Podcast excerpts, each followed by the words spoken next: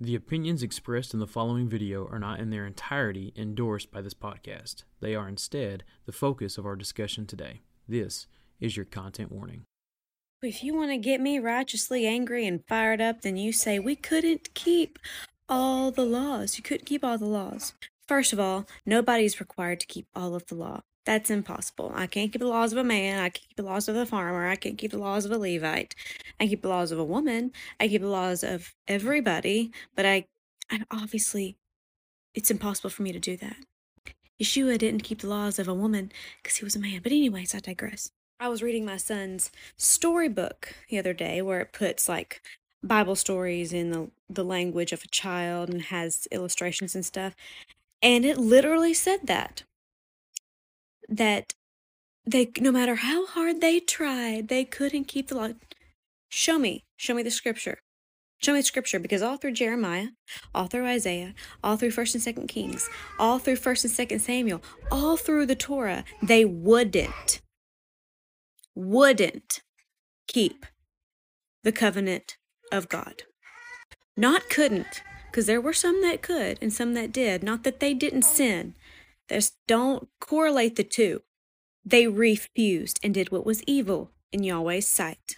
Show me the scripture where it says they couldn't, because my God, from his mouth on Mount Sinai, and Yeshua affirms this, Paul affirms this, says, and John affirms this. It says, It is not too far off from you. You can do it. It is not burdensome, but freedom. These words of the law aren't too hard for you. They're not too far off. You can do them. They can be in your mouth and in your life.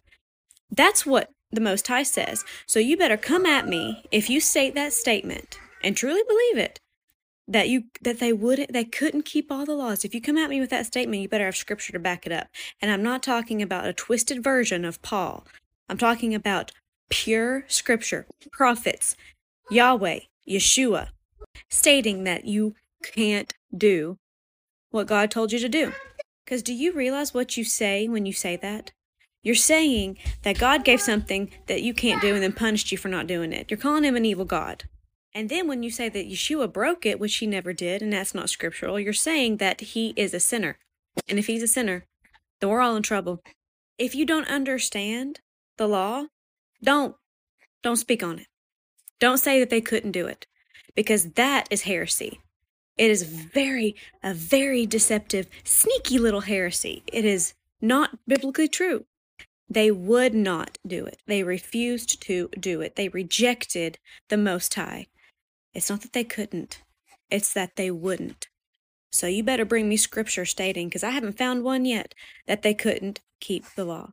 And John reaffirms this. And so does Paul. Be a Berean, study to show yourself a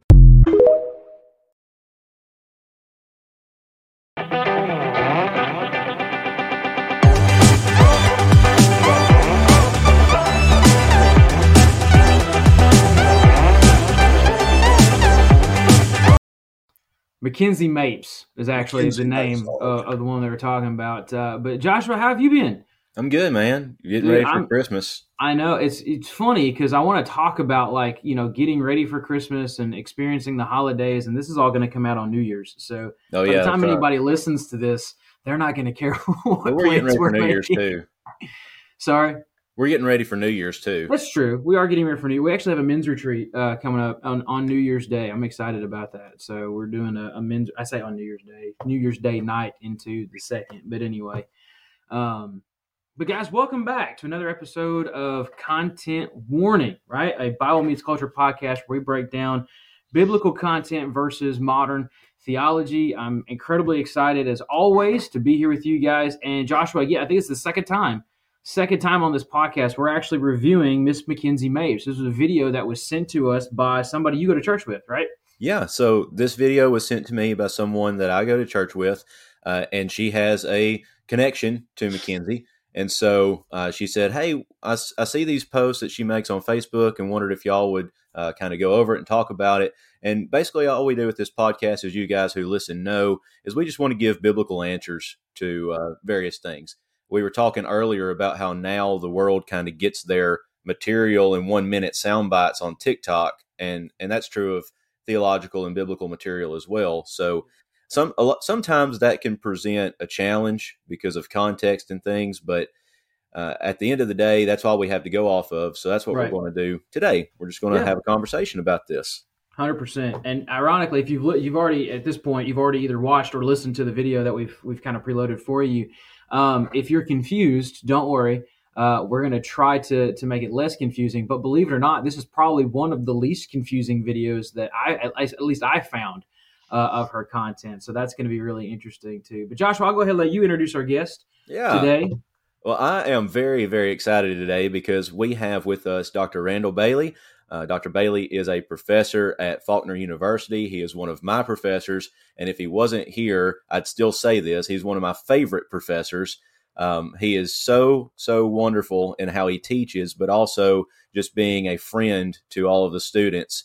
Um, which I know as a teacher, sometimes you don't want to be friends with your students, but Dr. Bailey is certainly a friend. I have reached out to him so many times for so many different things, and he is so generous to, uh, at short notice, be willing to come on the podcast. Dr. Bailey uh, is a, at least in my opinion, he may tell you something different. He is a specialist in Old Testament, and uh, that's one reason why we wanted to have him on here to talk about the law and our relationship to it today. So, uh, thank you, Dr. Bailey, for being with us. Well, I appreciate it, and I, I appreciate those words. They're very humbling. I uh, graduate work was a was a struggle for me, and I'd preached ten years uh, while I was going to school, and uh, I had one view of why I wanted to go to graduate school, and uh, I tell people I basically got two degrees. I finally finished with the PhD, but God gave me a degree in humility. Uh, I uh, I really struggled in my program, and as a result, I wound up thinking. I think what you're referring to, Josh. I think more like a student, and I love to teach. And uh, to me, it's just getting a gang together and doing what we're, doing on this podcast when you're teaching classes. And yeah, you have to grade papers and all of that, but but uh, I want to learn, and I still want to learn, and it's just a joy to be able to have so many friends, many of them who I think are smarter than I am, way beyond what I've been able to do, and that's a that's a joy too, and that's a blessing. Yes, sir. there's, Well, there's we, many, there's many of my students already. I've lived long enough. Uh, it's sort of reversed. That was my student. I tell people that person was my student. Was one of my students. So I'm really blessed. well, we really appreciate you being on with us today. Absolutely. Thank you so much for your time. So with that, we'll just kind of jump right into it, right? Because like like you said, Joshua, this is a video about the law and our relationship with it. And uh, I'll get your initial take here in a second. But basically, uh, we're gonna we're gonna again trying to boil this down to its simplest form is uh, in our relationship with keeping the law, right? And again, we'll we'll kind of try to define what she means when she says law, because if you you kind of look into her stuff, she's going to refer to uh, what she's well, what is the Torah, right? Um, but it's it's the idea of wouldn't versus couldn't, right? Um, and and she makes this comment that if you want to get her righteously angry, uh, you say something like they couldn't keep the law versus they wouldn't keep the law. And and I uh, look first off, I do appreciate her her specific use here because we say all the time, you know, when you're being specific, it makes it a lot easier for people to understand what you're saying, right? So I mean, she she's very clear. She's just got a really particular problem with the word when you say that they couldn't versus versus wouldn't. And so, what I just want to get your initial thoughts on this, Joshua. What what did, what did you kind of notice coming out of this? Yeah. So for me, uh, when I first saw the video, I thought it was interesting. I thought it was provocative, and I thought that her tone probably made more of that than the actual words that she was saying. So uh, one thing I tried to do was go back and listen to it where I'm just taking the words rather than her tone, uh, because nonverbal communication is 93% of of communication. So you take that out, you're left with seven percent. And you know, not everyone is 100% wrong 100% of the time. Not at all. I think she makes a- an interesting claim about the how we often think about law in in legal terms, like this is the law of the land, and to a degree, that's true.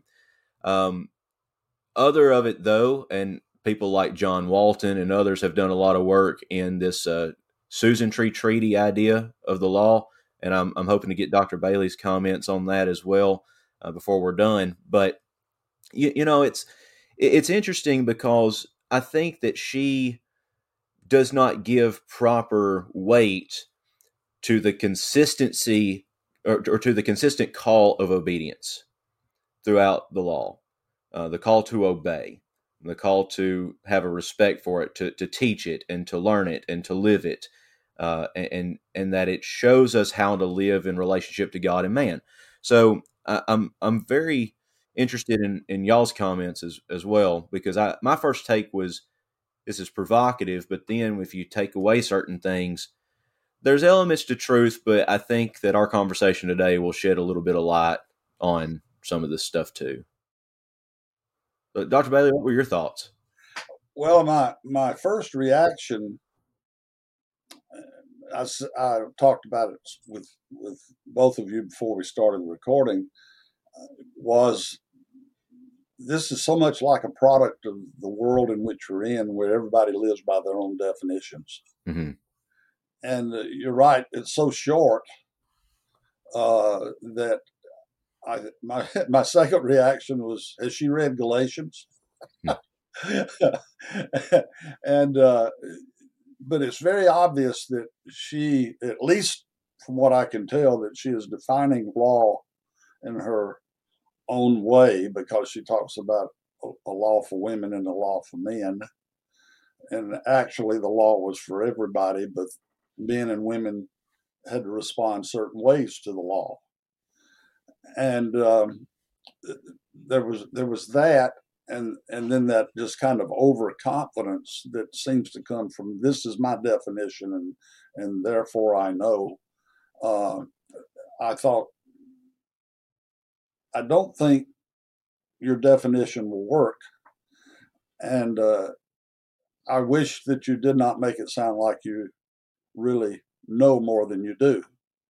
Um, it reminded me of the uh, yes, couldn't and wouldn't, uh, couldn't and wouldn't. Uh, the law was such, and as Paul talks about it being our schoolmaster to bring us to Christ, it was to teach people what sin was. There was even faith involved in in the law. But what's interesting is she says couldn't or wouldn't. Everybody put it blunt, put it uh, mildly, everybody has bad days. So whether you're a man or a woman and there's a bad day, I'm using that in a special way, and you lived under the law, and one one day you didn't keep a part of it. Rather than getting into the couldn't or wouldn't, the fact is you didn't keep it.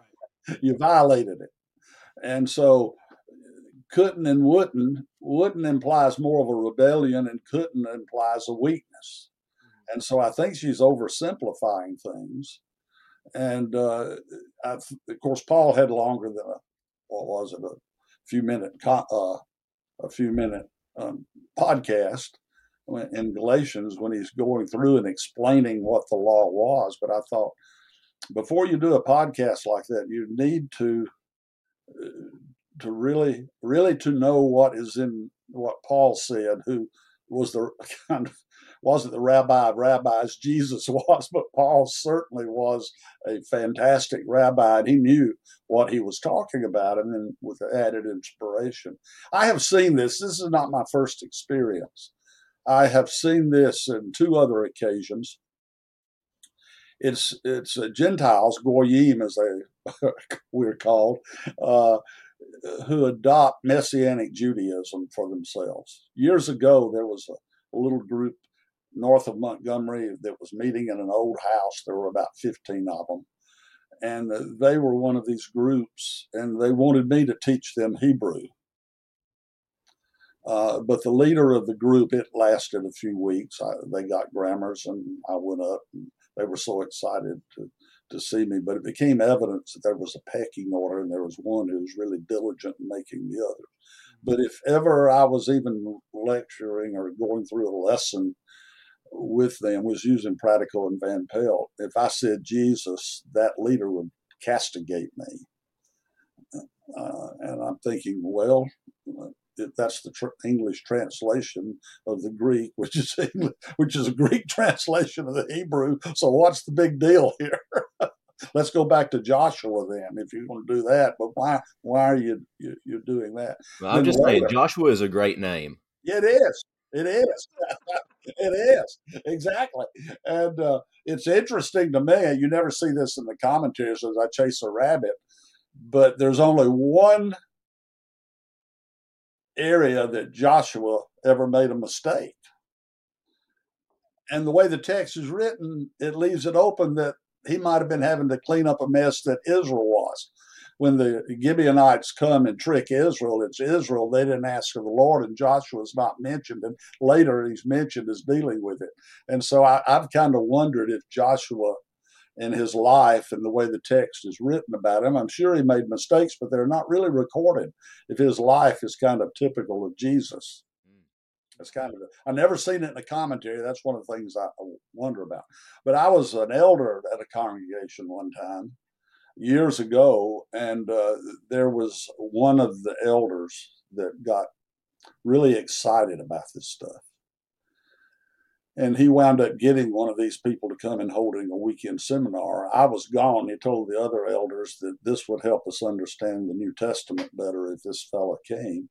And it was this kind of stuff the guy did all weekend. He blew his shofar and uh, he got excited about the pomegranates and the tabernacle and temple, whatever he was doing about that.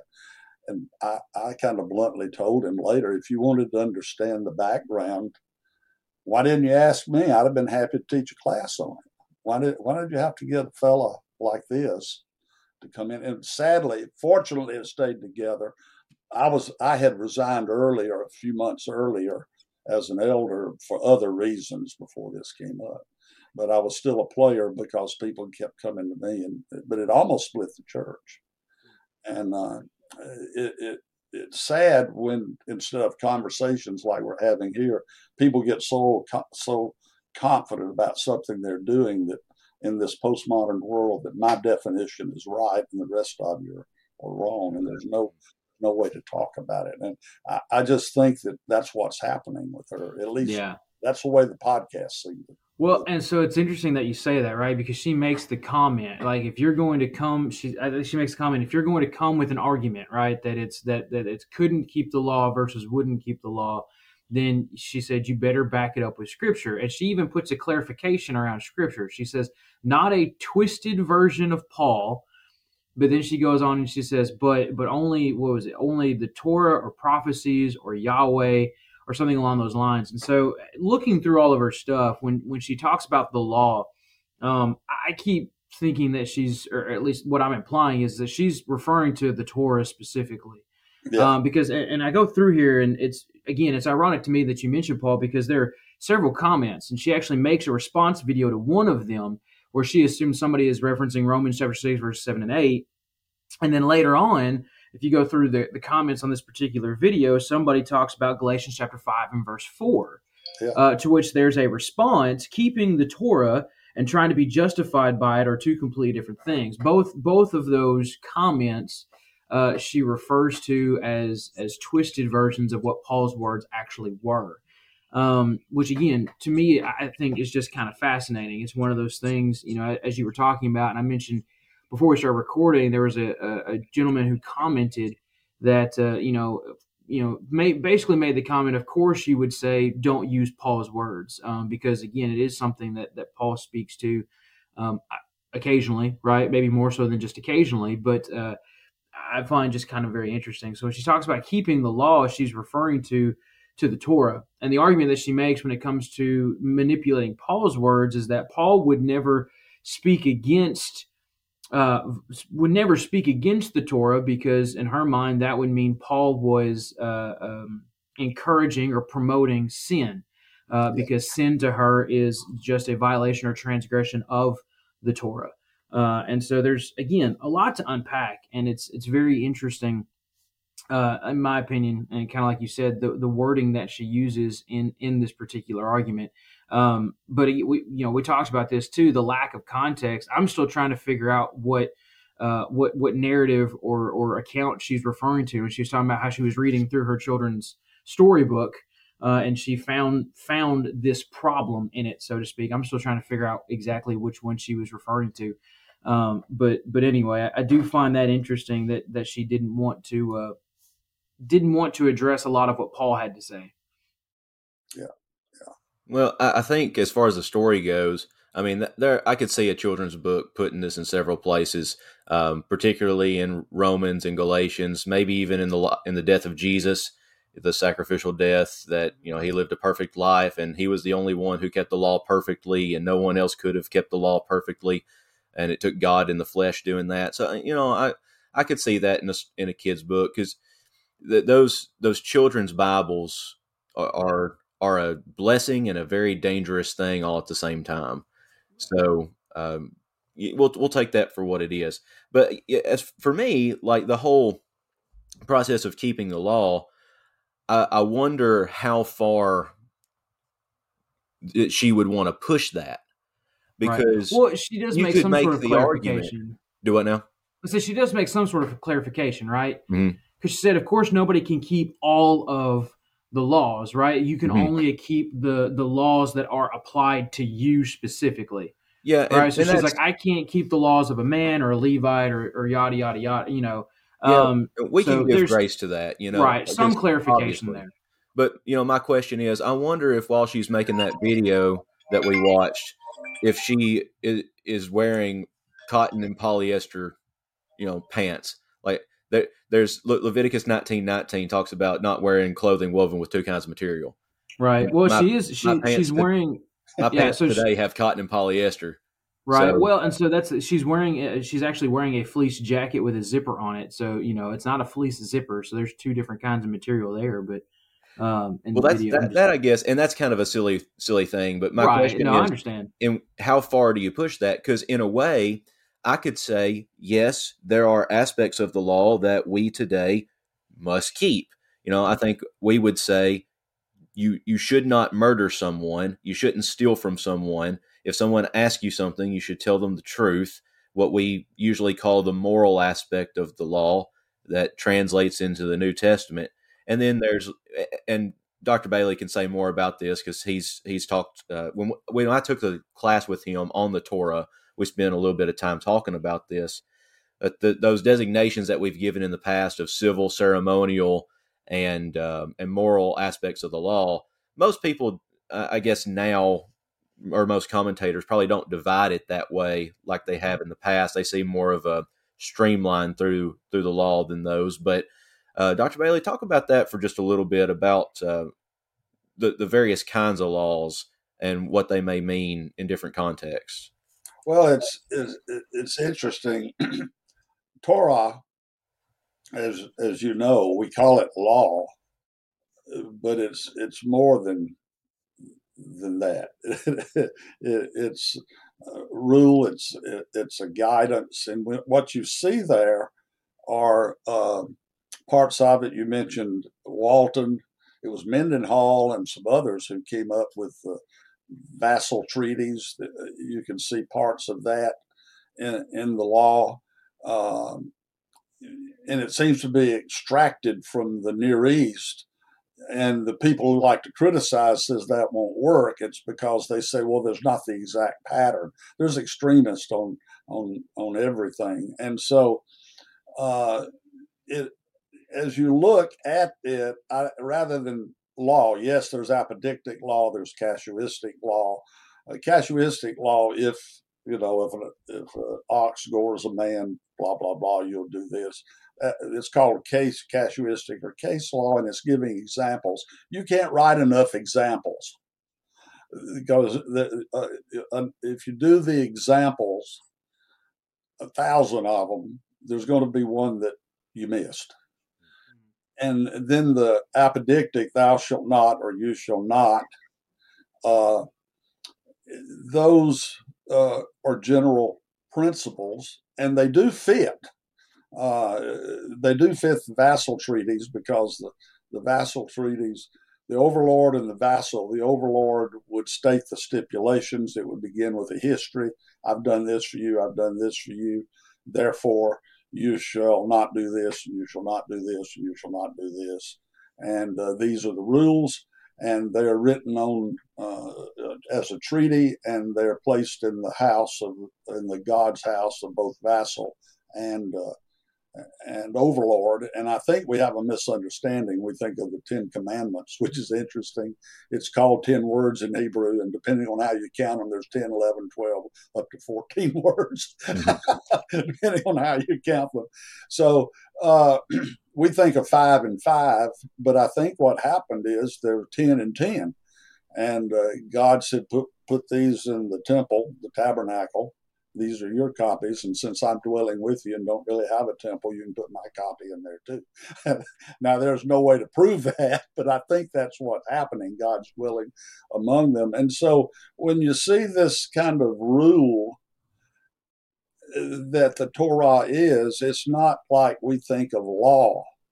And so uh, if you were to break it down, God is giving them this rule, and He gives them all the now priests should do this, uh, the Aaronic priesthood should do this, and there are Levites that should do this, and husbands should do this, and fathers should do this, and women should do this. And he's breaking it down. So it's it's kind of ludicrous to me to say, I'm a woman and I can't keep the man's laws. I'll say, well, God's not expecting you to keep the man's laws. What's what's the problem there? It's a it's a guidance, it's an overall. But then we've misread things. Thou shalt not kill you get into absurd situations. We we we misinterpret it according to modern terminology. It's hard to reconcile "thou shalt not kill" with uh, and say you can't do capital punishment based Romans 13. Mm-hmm. And I was in a Sunday school class one night. well, the Sunday school class is over. It's a home Bible study, Sunday school, you know, personal Bible study, and uh, we were talking afterwards. That's when sometimes the best classes occur when we're just talking. And this somehow capital punishment came up, and this uh, lady said, "Well, the Bible says thou shalt not kill."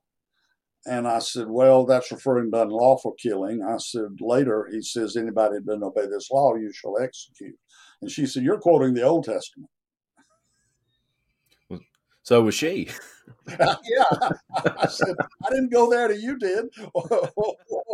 what gives here? And, but that that shows how what a poor hermeneutic. And those are absurd, I guess, situations. But instead of looking closely at what the text is and putting it in its context, we're sort of nit nitpicking or picking, cherry picking what we want and say mm-hmm. this is the rule. And and uh, Hugo McCord used to say, uh, y'all wouldn't know Hugo, but man, Hugo was something. I did. I had never had the privilege of studying with him. He was from Carbon Hill, Alabama, preached for years. Uh, got his PhD uh, from New Orleans Baptist. Uh, in his old age, he wrote a fantastic, made a fantastic translation of the New Testament. Taught in Oklahoma, and every morning when he was 70 or so years old, he would read an hour out of his Hebrew Bible and an hour out of his Greek Bible, had a two hour devotional as, as a personal devotional. And uh, the, the passage that Josh was talking about a moment ago in Leviticus, not wear a man's clothing, back in the 70s, he said, uh, let's be logical about this. He said, if I were to wear a pantsuit, a women's pantsuit, it wouldn't fit me if I did. He said, people get upset about pants. He said, that is made for a woman. It's not made for a man. It's not pants, just like in the Islamic world, when men wear these dress-like things. That's a man's clothing. And he said, so let's let's use some logic here. Uh, people get upset about women wearing pantsuits in the 70s. He said they're women's pantsuits, and I wouldn't wear one in a minute. And and he said women's blue jeans. They're yeah, some women may wear a man's blue jeans, but they're women's blue jeans. And so that goes a long way toward explaining some things. And some of those older preachers had fantastic illustrations. This may be chasing a rabbit, but G.C. Brewer, I never knew him, but G.C. Brewer uh, gave one of the best definitions in one of his articles I've ever heard about the entire Old Testament, the law, though. He said, uh, you go to the bank and you borrow money for whatever, a house or a car. And there are stipulations what you must do. And you try to do those things, but the loan comes due and you can't you, you can't make the payment. So what do you do? He said, you pay the interest and refinance it. And uh, then you pay again. And that happens and that goes all your life. And then you die. And you say, well, who owes the money? And you say, well, the state of the man who died. And you say, well, no, the banker did. The banker made the loan. and therefore he owes the money. And so the banker did. And when the guy paid the interest off, so he owes the money to the bank. And he said something like that's what the law is. God said, here's the rules, and you follow all the rules, and you pay the interest. And then ultimately, when that law was at the end and Jesus came, God not only paid the interest off, but paid the debt. and I, I have all, it's a simplified genius is in the simplification, and uh, you see how that covers everything instead of me being a male and her being a female, and I don't keep, I can only keep part of that. Uh, the law was for everybody, even for the animals uh, she doesn't like us quoting Paul, but Paul quotes, "You don't you don't muzzle the ox when you tread out the corn." Uh, even poor animals, there are laws for them, not in obedience, but to protect them. Mm-hmm. Yeah, yeah. I've I've thought about the law in uh, to use another illustration, and I don't rem- I don't think I came up with this. I actually think Dr. Gleaves came up with this. Um, Dr. Gleaves is another professor at Faulkner, and if it wasn't him I, I don't know who it would have been, but I think it was. He, we were uh, getting ready to have our hermeneutics class, I think it was, and we were going over the syllabus, and he said, "I'm your benevolent dictator.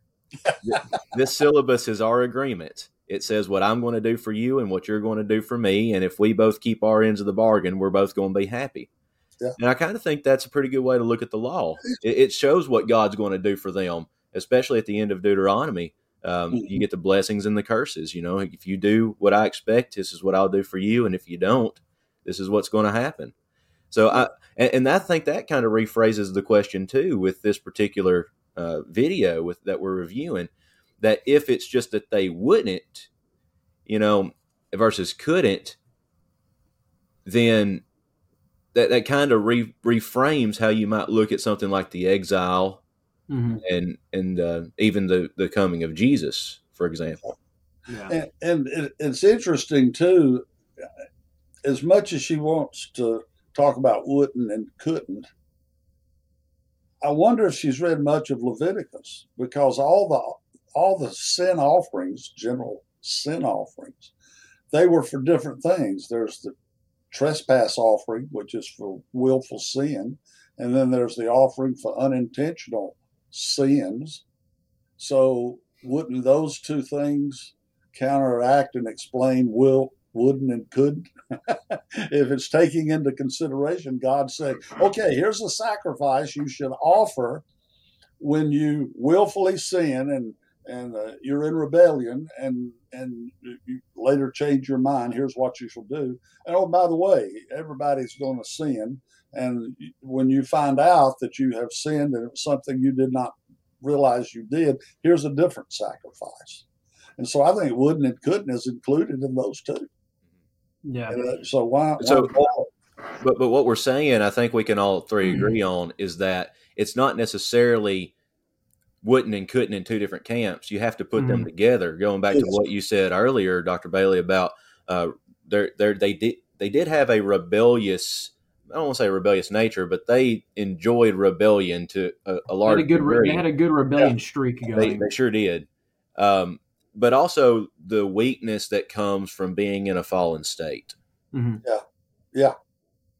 Yeah, well, Joshua, you, you mentioned it before that uh, in our tradition specifically, right? In our faith tradition, you you run into a lot of people that that want to not pay attention to the Old Testament at all right? Like for for what we think, I don't know if uh, you know we've used the illustration with the like the Holy Spirit, but like we just kind of like the Old Testament's there and it's good, and it's fine. Like you know we'll study that like for our adult Bible classes if we've got nothing else to cover. Uh, but we don't like acknowledging it, so to speak. Yeah. Um, and you know, interestingly enough, it's I say it's rare. I would assume in, in today's modern Christianity, it's probably more rare than not that you would find somebody who seemingly gives what we would estimate too much authority to the Old Testament in, in some regard. And so I think that that is, is kind of interesting there too, because again, her, when she talks about explaining covenant and law and sin and all this stuff, it all, it's all connected to how well you can keep the Torah, Mhm. so to speak, uh, which again is, is part of that. But, um, And I think another question I would have is if, if you are to keep the Torah in in all its forms, mhm. you know, I wonder when the last time she sacrificed at the temple. I, I had a been. thought. I had a thought about that too, honestly, because again, it's it's seemingly one of those things that how well do you get to, um, how well can you, you know, or, or do you keep those particular things that that you cl- at least claim to keep, or or or at least it, it's seemingly in this video very passionate about somebody keeping right at some point in time. And so to me it kind of brings that because i think that there is some sort of intention for her to bring that into today right? Um and so this idea of wouldn't and couldn't I, like i was going through the, the comment threads there uh, and, and somebody commented and this is probably the longest response that she gave to anybody in any of her comments because somebody commented on, on this particular post that said was jesus sinless? And if so why is it important that we keep the law perfectly and and she makes a comment here that the argument that Jesus kept the law perfectly so that we don't have to, she says, is ridiculous because we're not the Messiah, right? It was not our design or intent to keep the law perfectly, it was His. And so the Messiah walked blamelessly to cover up our sins so that we can finally stop transgressing and walking away from covenant with God. Uh, and again, I'm assuming that transgressing is based on everything that she said thus far is transgressing of the Torah and walking away from that covenant that we have. But I think that again, she does make some sort of attempt this video to bring what was into the now. Um, and, and again, w- the question that kept popping up into my mind, and the reason that I thought, at least initially, this video was rather confusing was was she upset because they're just referring to to the, the people of Israel or these these old covenants that everybody was was trying to or not keeping couldn't wouldn't there?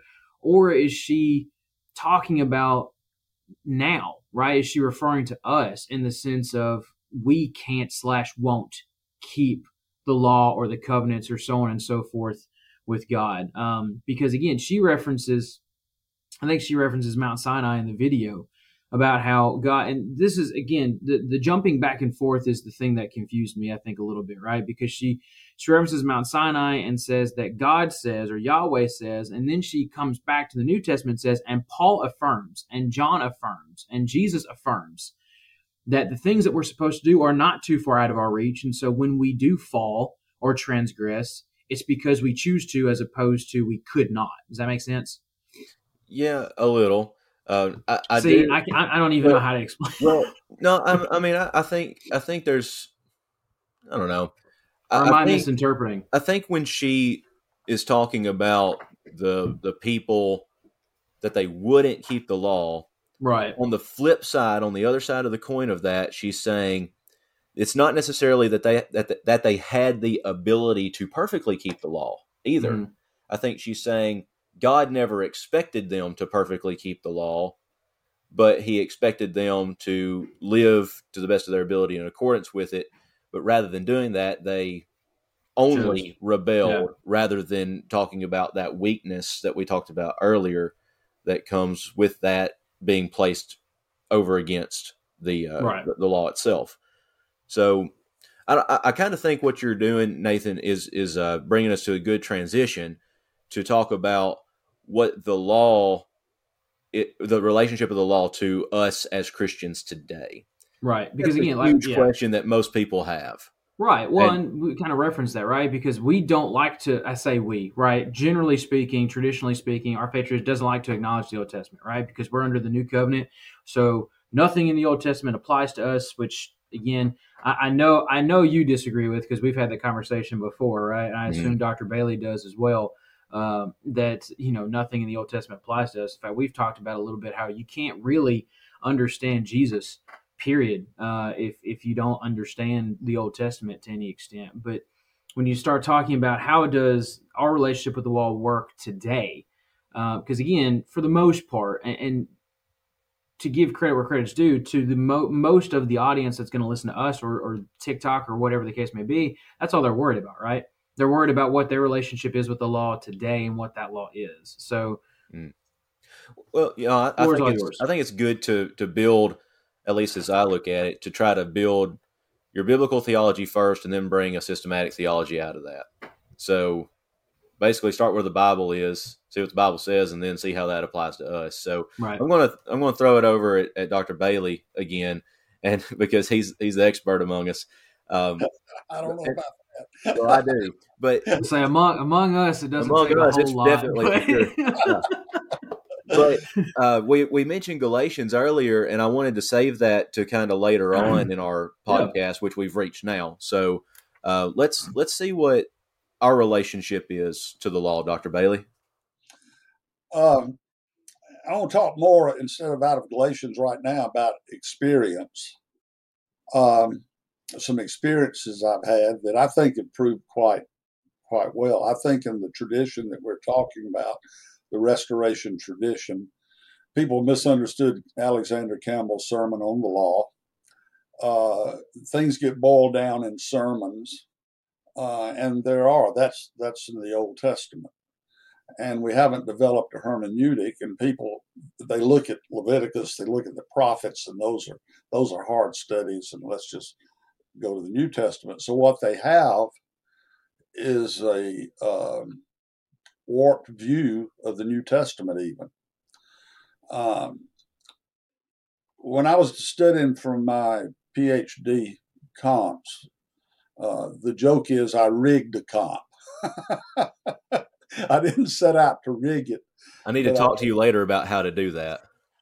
I talked to Dr. Huffmon, and he said uh, you need to take a New Testament uh, course and take a New Testament comp. And I had a great relationship with him, and I said, Dr. Huffmon, I'm about as interested in learning about Q as I was the documentary hypothesis.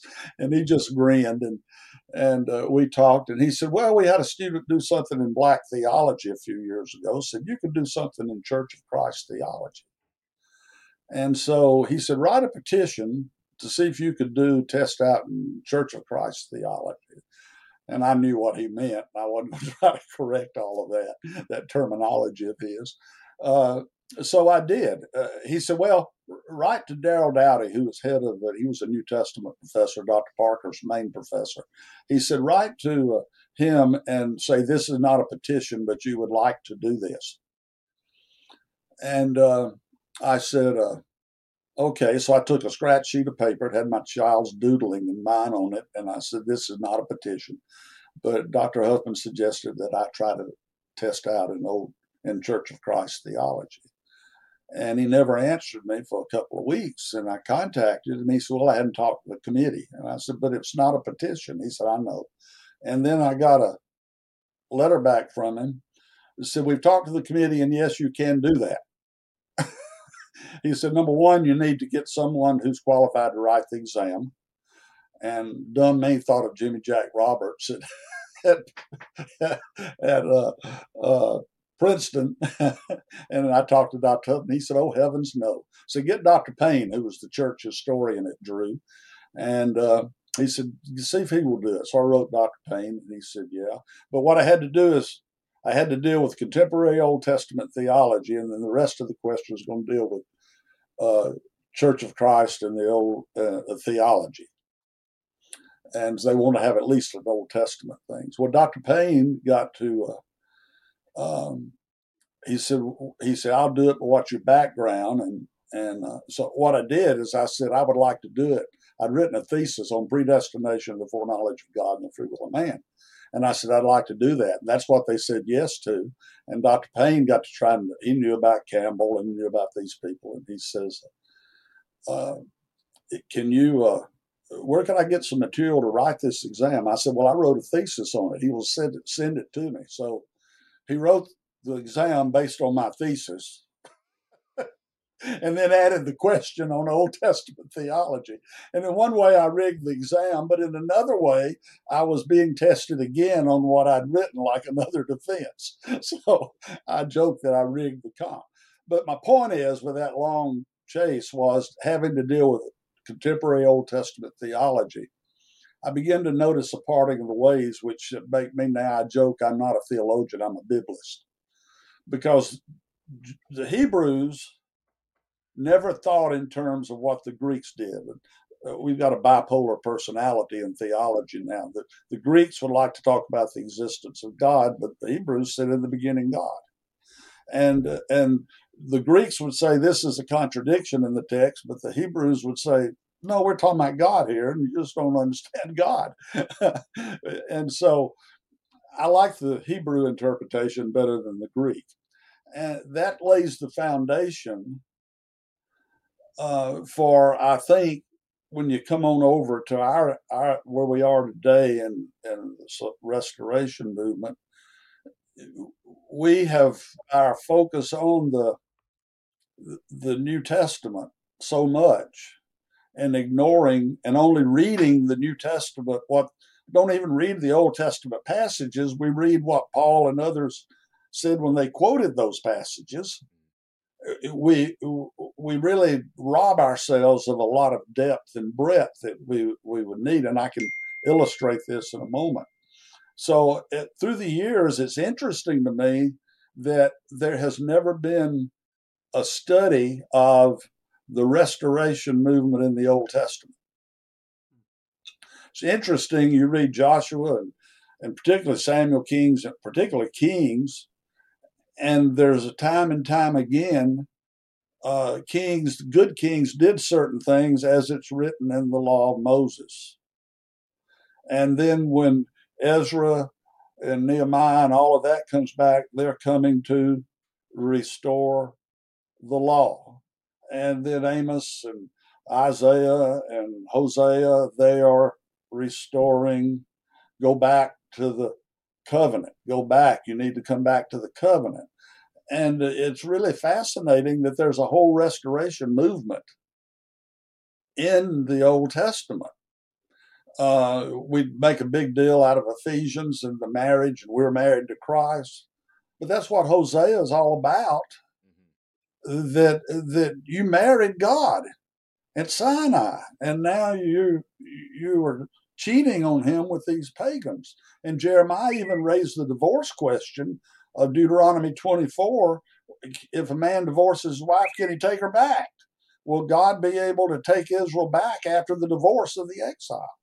And I think we just miss a lot of that. Now, the illustration is before I was an elder, before Todd Brenneman was an elder at University Church, uh, my phone, my text, my family are texting one another. That's what that noise is. And uh, the elders asked Todd, who was education deacon then, to uh, create a class called Digging Deeper. And they said, This class is not a traditional Sunday school class. This class is designed for people who may not have time or want to go to Faulkner University and get a degree in Bible but they're tired of the Sunday school classes they've been sitting in for 10, 15, 20 years. So uh, Todd said, How about teach Exodus? You've uh, wrote a commentary on Exodus, so I taught Exodus. He said, How about teach uh, Proverbs? So I taught Proverbs. Uh, we rotate. There's other people teaching it, and Todd Todd has taught in it too. Uh, he said, How about teaching Job? So I taught Job. He said, How about teaching the Song of Solomon? So I taught the Song of Solomon. He said, How about teaching Daniel? So I taught Daniel, and then Scott Gleaves taught the intertestamental period because the class was going crazy. We got the second part of Daniel, and I kept reading stuff from the intertestamental period. And we want a class on the intertestamental period. So I, I, taught that, and then he said, Teach one on Leviticus. And I go, Leviticus? Man, and so I went in, I didn't think it'd work, but I used this illustration when I was a child. My dad drank black coffee. and uh, I wanted to be like Dad, and I hated black coffee, but now I like black coffee. And I said, "You've got to drink your coffee. I want you to read Leviticus through each week." And they go, "What?" It's a Sunday school class. Just read it through each week. And so as we got into Leviticus, then when we would hit these things about a woman who's going through a menstrual cycle and her being unclean and what she had to do, then we would jump to the New Testament and talk about the woman with the issue of blood. And say, now you've read this from the New Testament, but this is what this woman went through. Go back and and, and the class got so excited that uh, one of the ladies came out and she said, "You know, I never thought I'd like the book of Leviticus, but I love that book. And she said, Now, I'm not waiting for somebody to teach me Hebrews. I'm going to go read Hebrews on my own and learn from it because I know what Leviticus is saying. And it was interesting. And I think if we would do something like that, find a way to help people get interested and show them the connections, they will fall in love with the Old Testament. But you have to be patient and make those connections. And you have to ask challenging questions. I've been pointing out recently that the divorce question, we quote it as if it applied to everybody. But in Deuteronomy 24, he's talking to Israel. He's not talking to the world. And he says if a man divorces his wife, he writes her a will of a letter of divorcement, and she goes and marries another man and he dies or he divorces her. It's an abomination of the Lord for her first husband to marry her. So they come to Jesus and they say, "Should is it okay for a man to divorce his wife for every cause, any cause?" Well, the law was very strict. If he didn't like anything about her, the Hebrew even implies in the marriage bed he uncovers and sees her nakedness and doesn't like it, he can divorce her. And uh, he said, because of the hardness of your hearts, they were they were property then. Many of them might have killed the women, as witness Islam today. So he granted a divorcement. So divorce was a good thing; it protected women. But I've heard people just read only the New Testament, and they would advise people to do exactly what the Old Testament says was an abomination. A and B get married, A and B get a divorce, and A goes and marries C. They're living in adultery, so they got to go back and marry B again. Mm-hmm. And uh, I think there's a difference. Jesus is talking to the people of God. And I've gotten in trouble in mission work when I would go and they'd say, How many did you baptize? And I'd tell them, and they said, Did you, were any divorced and remarried? And I said, I didn't ask. And they would say, You didn't ask.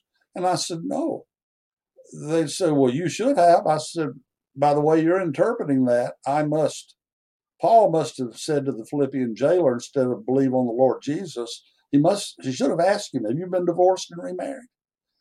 And I said, I think if it was that important, that there'd be something said about it.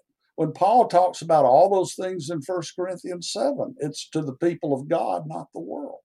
Well, what's happened? Through the years, now I've not read this in commentaries, but my study of the Old Testament and trying to put it with the New, I think we've made our theology rather weak by reading only the New Testament and not going back because it changes our hermeneutic and our hermeneutic evolves. And a lot of times we're about like this lady was cherry picking. We kind of have a salad bar religion. We pick what we want like you go to you, you go to Golden Corral, you pick what you want. It may not be the healthiest thing, but that's what you want. Instead of eating uh, the the law, which that's a metaphor too. The prophets ate the words, they ate the books instead of taking the whole law and trying to follow it. So I I, I think I said I was going to go through all of that. I think that's what Paul's doing in Galatians because he keeps talking about faith he, he's talking about you need to understand these people obeyed, and I think the implication is they sinned and made mistakes, but they had faith. And there's a simple principle that's going on uh, back there that is really in the New Testament because most of the things have been spiritualized. We we often go too far and we talk about the Old Testament, and the New Testament was spiritual and the Old Testament wasn't. but you shall not covet is not a physical act. And yet, adultery was a sin, but lust is a sin in the New Testament. Murder is a sin in the Old, but hatred of your brother is, is murder in the New Testament. The temple and tabernacle was where God dwelt, but we are the temple and tabernacle of God today. And so things have been spiritualized, and I think most of us don't think that way. We don't think that way at all. And what's happened is, is to use the old KJV and ASV, the, the law was our schoolmaster to bring us to Christ. They are they were our examples according to First Corinthians ten. They're bad examples, and according to Paul, it was written for our learning. So if we need to learn it so that we can see the difference in the New Testament and how it is so much better. But um, yes, sir. The, then I think Galatians would make more sense if we yeah. would do that. Right. Well, I mean, I, have said it before a hundred times. Like you, you have to have a an understanding, at, at least a general understanding of the Old Testament before you can make sense of the New Testament, because yeah, oh, the, the two the two are not opposed to one another. They're not. They're not. They they go together, and it's it's like a a, a tree trunk and the branches. You know, they, yeah. they're different, but the, but the same. And um, that's that's very helpful, I think, and I think it's going to be helpful to people who listen to this podcast to kind of put things in perspective.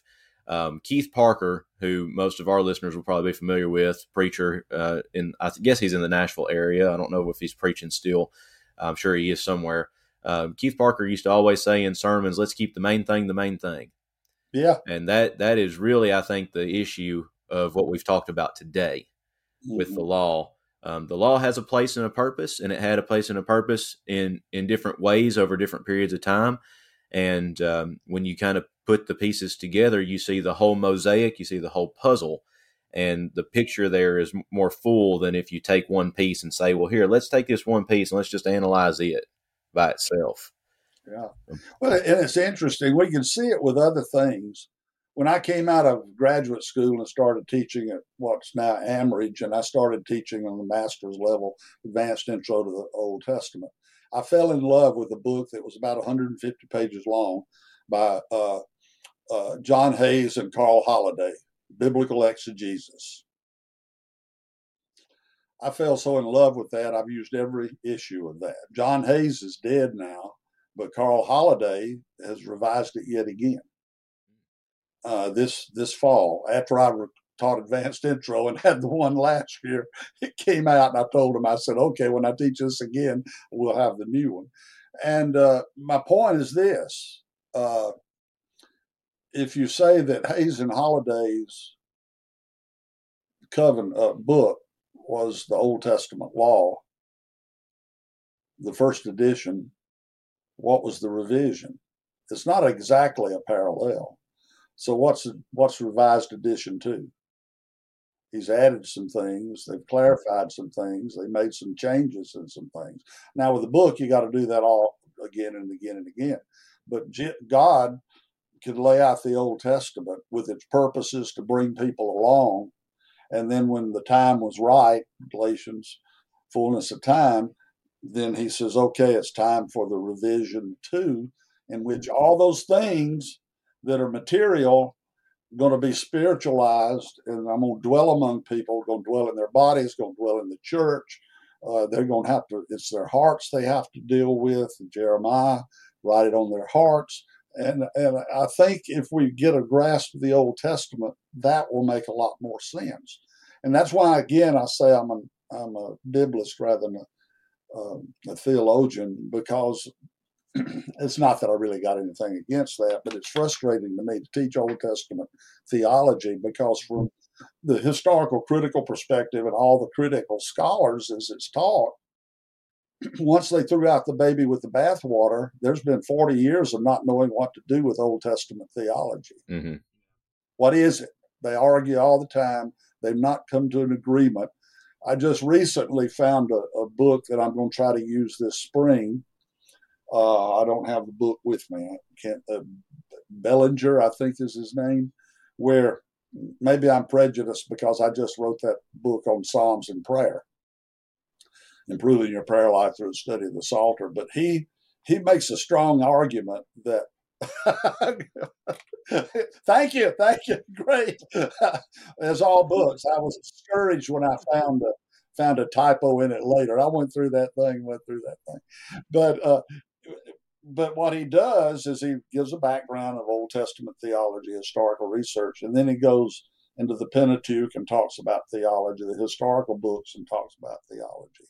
Goes through all the major sections, and then he gets to Psalms and he talks about it. And then he starts working, and he says, in their worship, the Psalms contains theology and theological perspectives that you can find in the Pentateuch and the historical books and the prophets.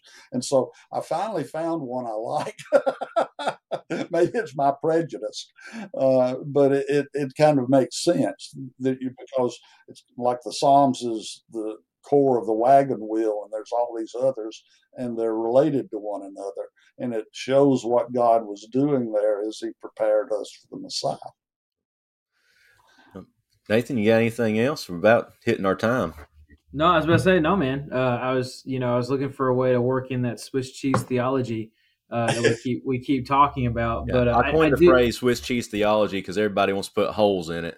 Yeah, yeah. We're just trying I'm to. Sure what to do with it, but one yeah. I was I was teaching this Bible class that uh, I teach one day, and, and I said I'm a I, I joked. I said, "I'm a, I'm not a theologian. I'm a biblist." And my wife said, "I like that." there you go.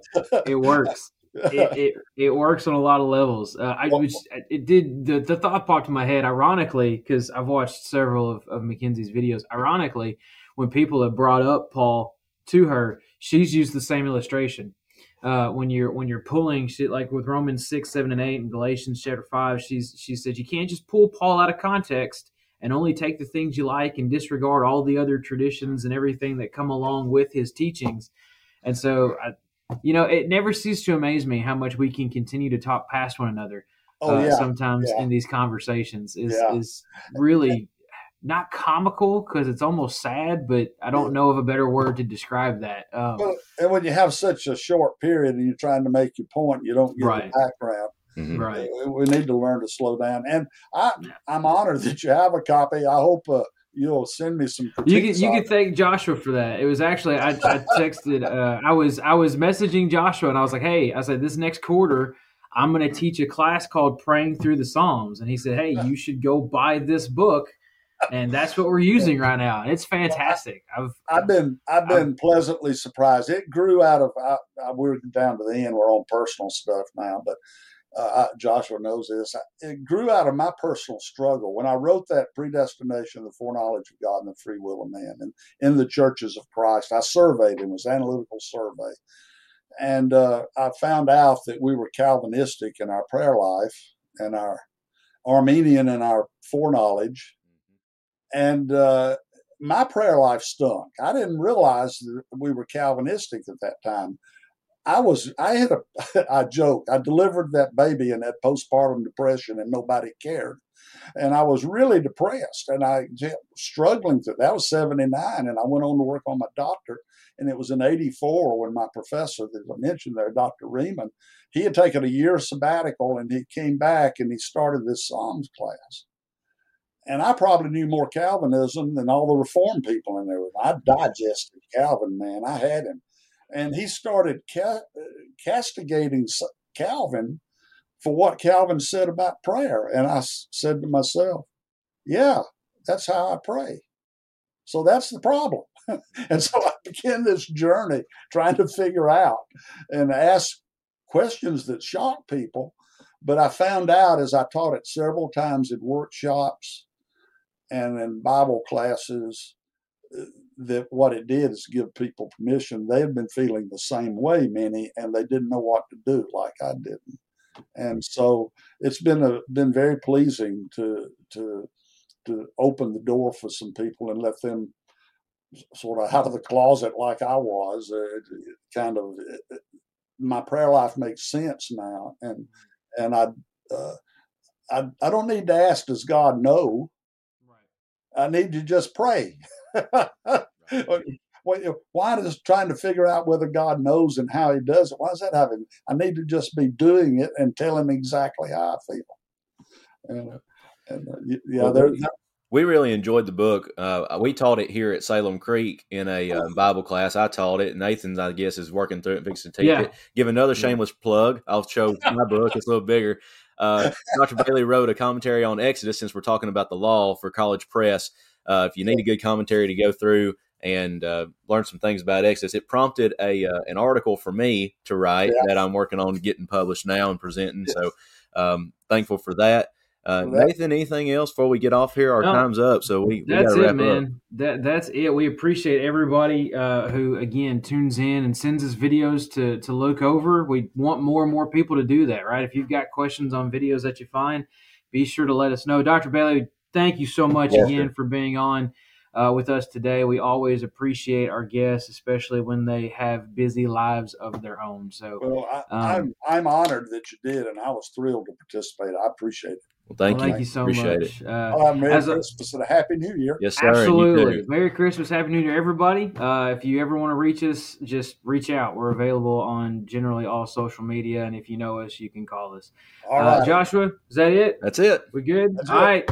Next time, guys. Thank you all so right. much.